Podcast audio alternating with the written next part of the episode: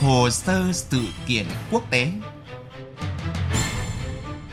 Hồ sơ sự kiện quốc tế.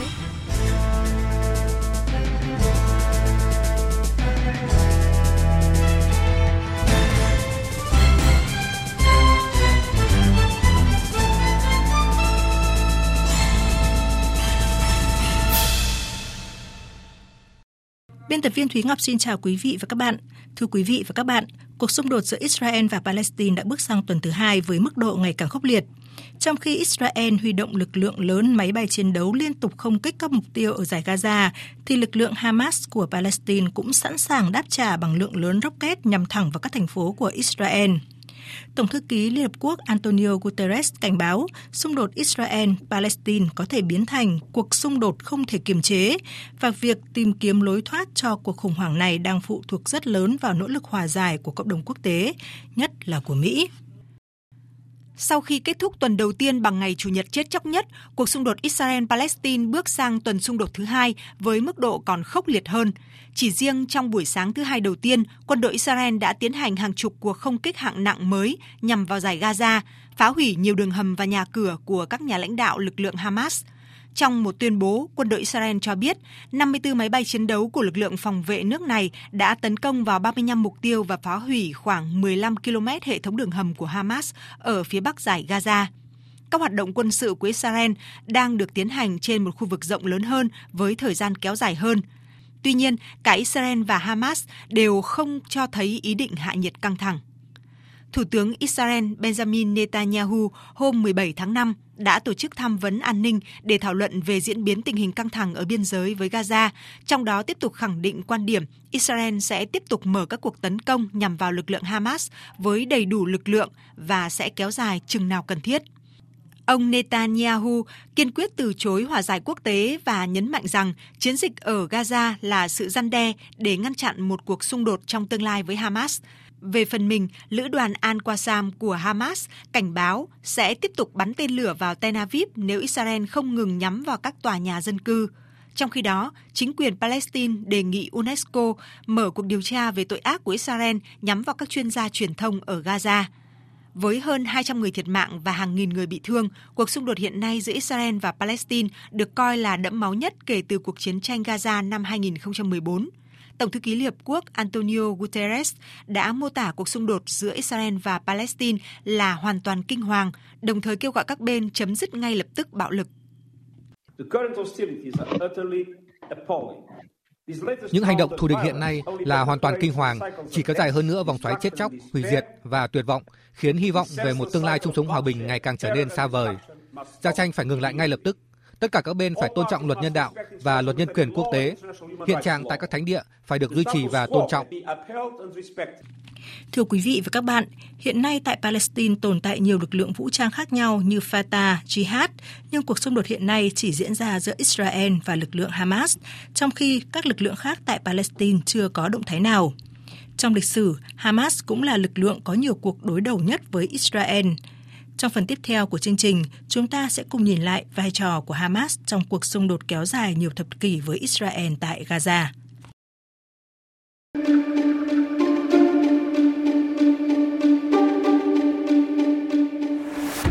Là từ viết tắt của phong trào kháng chiến Hồi giáo theo tiếng Ả Rập, được hình thành từ năm 1987 sau cuộc nổi dậy đầu tiên của người Palestine chống lại sự chiếm đóng của Israel ở bờ Tây và giải Gaza. Hamas có mục tiêu kép, thứ nhất là đấu tranh vũ trang chống lại Israel với cánh quân chính là lữ đoàn Izzeddin al-Qassam và thứ hai là thực hiện các chương trình phúc lợi xã hội. Uy thế của Hamas nổi lên sau cuộc nổi dậy đầu tiên với tư cách là nhóm Palestine chính phản đối các hiệp định hòa bình được ký kết giữa Israel và Tổ chức Giải phóng Palestine PLO vào đầu những năm 1990, còn gọi là Hiệp định Oslo. Để trả đũa việc nhà chế tạo bom Yahi Ayas của Hamas bị ám sát vào tháng 12 năm 1995, lực lượng này thực hiện một số vụ đánh bom liều chết nhằm vào xe buýt trong tháng 2, tháng 3 năm 1996 các vụ đánh bom này được cho là nguyên nhân khiến phía Israel không thực hiện tiến trình hòa bình và tạo điều kiện để đưa ông Benjamin Netanyahu, người phản đối hiệp định Oslo, lên nắm quyền vào năm đó. Trong thế giới hậu Oslo, đặc biệt là sau thất bại của hội nghị thượng đỉnh tại trại David do Tổng thống Mỹ Bill Clinton chủ trì vào năm 2000, ảnh hưởng của Hamas tại Palestine ngày càng tăng.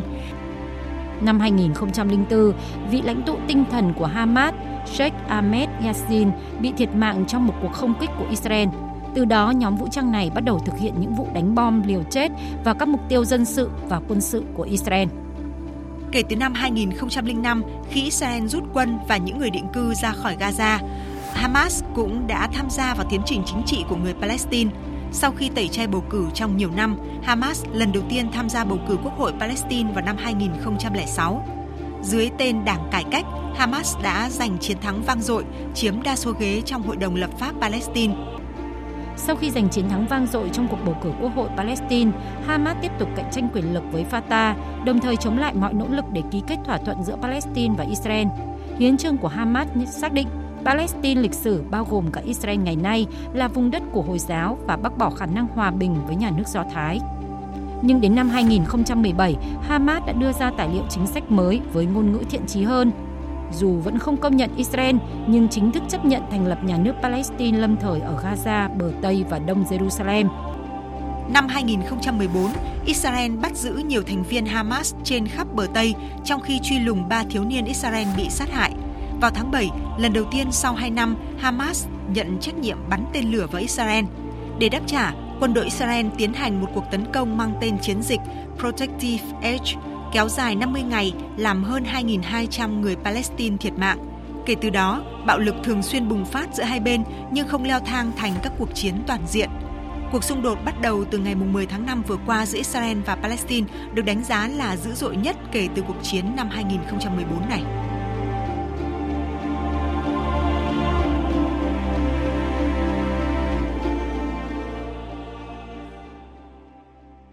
Thưa quý vị và các bạn, các cuộc xung đột bạo lực trước đây giữa Israel và Hamas thường kết thúc bằng một thỏa thuận ngừng bắn do Ai Cập, Qatar hay là Liên Hợp Quốc làm trung gian. Trước nguy cơ cuộc xung đột lần này có nguy cơ leo thang thành một cuộc chiến toàn diện như năm 2014, nhiều người cũng đang trông chờ vào các hoạt động trung gian hiệu quả của cộng đồng quốc tế, trong đó có Mỹ. Kể từ khi lên nắm quyền, dư luận không khó nhận thấy là định hướng đối ngoại của Tổng thống Mỹ Joe Biden là giảm dần sự can dự và tránh lún sâu vào khu vực Trung Đông quá nhiều rối ren và phức tạp. Tuy nhiên, các diễn biến căng thẳng liên tục gia tăng giữa các bên đang khiến cho mọi tính toán của ông Biden có nguy cơ chệch hướng. Áp lực cả trong nước và cộng đồng quốc tế đang đặt ra với chính quyền Tổng thống Biden đòi Mỹ phải hành động các tổ chức nhân quyền quốc tế, giới chức Đảng Cộng hòa thân Israel và cả các quan điểm cánh tả của Đảng Dân Chủ cũng phản đối sự trần trừ của Washington. Trong diễn biến mới nhất, Mỹ đang làm việc với nhiều đối tác qua các kênh ngoại giao nhằm giải quyết vấn đề xung đột giữa Israel và Palestine. Trong đó, Ngoại trưởng Mỹ Antony Blinken đã có nhiều cuộc điện đàm với người đồng cấp ở các nước Qatar, Ai Cập và Ả Rập Xê Út. Theo nhận định của giới quan sát, xử lý vấn đề Israel-Palestine hiện nay là một bài toán khó với chính quyền của ông Joe Biden, khi một bên là Israel đang muốn thử thách quan hệ đồng minh, còn một bên là Palestine với các quan điểm ủng hộ của cộng đồng quốc tế. Trong cuộc điện đàm mới nhất với nhà lãnh đạo cả hai nước là Israel và Palestine, ông Joe Biden vẫn tỏ thái độ dĩ hòa vi quý. Một mặt trong cuộc điện đàm với Thủ tướng Israel Netanyahu, Ông Biden bày tỏ sự ủng hộ mạnh mẽ đối với Israel trong việc tự vệ trước các cuộc tấn công do Hamas và các tổ chức khủng bố khác thực hiện. Nhưng mặt khác, trong cuộc điện đàm đầu tiên với Tổng thống Palestine Mahmoud Abbas kể từ khi nhậm chức, ông Biden cũng thể hiện cam kết tăng cường quan hệ đối tác Mỹ-Palestine, đồng thời khẳng định Mỹ ủng hộ các bước đi và nỗ lực nhằm tạo điều kiện cho người dân Palestine được hưởng sự tự do, đảm bảo an ninh và có các cơ hội phát triển xứng đáng. Trong cả hai cuộc điện đàm, Tổng thống Biden đều tuyên bố Mỹ ủng hộ hai bên đàm phán để cùng đưa ra cách giải quyết cho căng thẳng hiện nay, đồng thời không quên nhắc lại cam kết mạnh mẽ của Mỹ nhằm đạt được giải pháp hai nhà nước cho cuộc xung đột Israel và Palestine. Giới phân tích cho rằng chính quyền Mỹ hiện tại không thay đổi hoàn toàn các chính sách của những người tiềm nhiệm trong cách tiếp cận với đồng minh Israel, nhưng lại chưa muốn đầu tư vào một cách tiếp cận mới khác để thúc đẩy vấn đề hai nhà nước với Palestine – dường như chính quyền của ông Biden đang muốn theo đuổi chính sách dựa vào các đồng minh trong khu vực để giải quyết cuộc khủng hoảng này. Bởi vậy, có quan điểm cho rằng cho đến khi Washington có những động thái rõ ràng hơn, thể hiện cách tiếp cận rõ ràng hơn trong cuộc xung đột giữa Israel và Palestine, có lẽ những xung đột và căng thẳng giữa hai bên sẽ chưa thể lắng dịu. Nội dung vừa rồi đã kết thúc chương trình hồ sơ sự kiện quốc tế hôm nay. Cảm ơn quý vị và các bạn đã quan tâm theo dõi.